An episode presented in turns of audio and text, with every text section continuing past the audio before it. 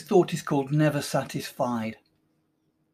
Death and destruction are never satisfied, and neither are the eyes of man. We read of in Proverbs 27, verse 20. We are never satisfied in the wants and desires. No sooner have we bought a new appliance than we need another different one. If we have saved up for a car, we soon want a better one, something newer, more comfortable, bigger perhaps, more powerful, or even just a different colour. We always want to taste new foods and more often than not load our plates up and come back and nibble more than we actually need.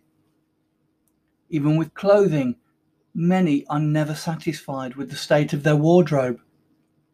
An item might be worn out of fashion, not look good on me anymore, or it doesn't match anything else, so it needs replacing. Particularly disturbing are addictions like pornography, where the more you see, the more you crave, and the more sordid your appetite gets. The wise man was right.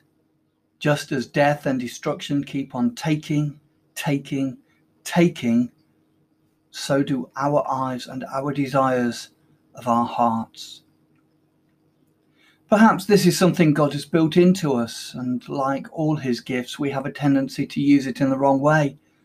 Wouldn't it be wonderful if instead of using our insatiable desires for our own selfish ends, we had a craving for prayer, for drawing closer to God, to worship Him, to love Him, and to share His love with others instead? Thank you for listening.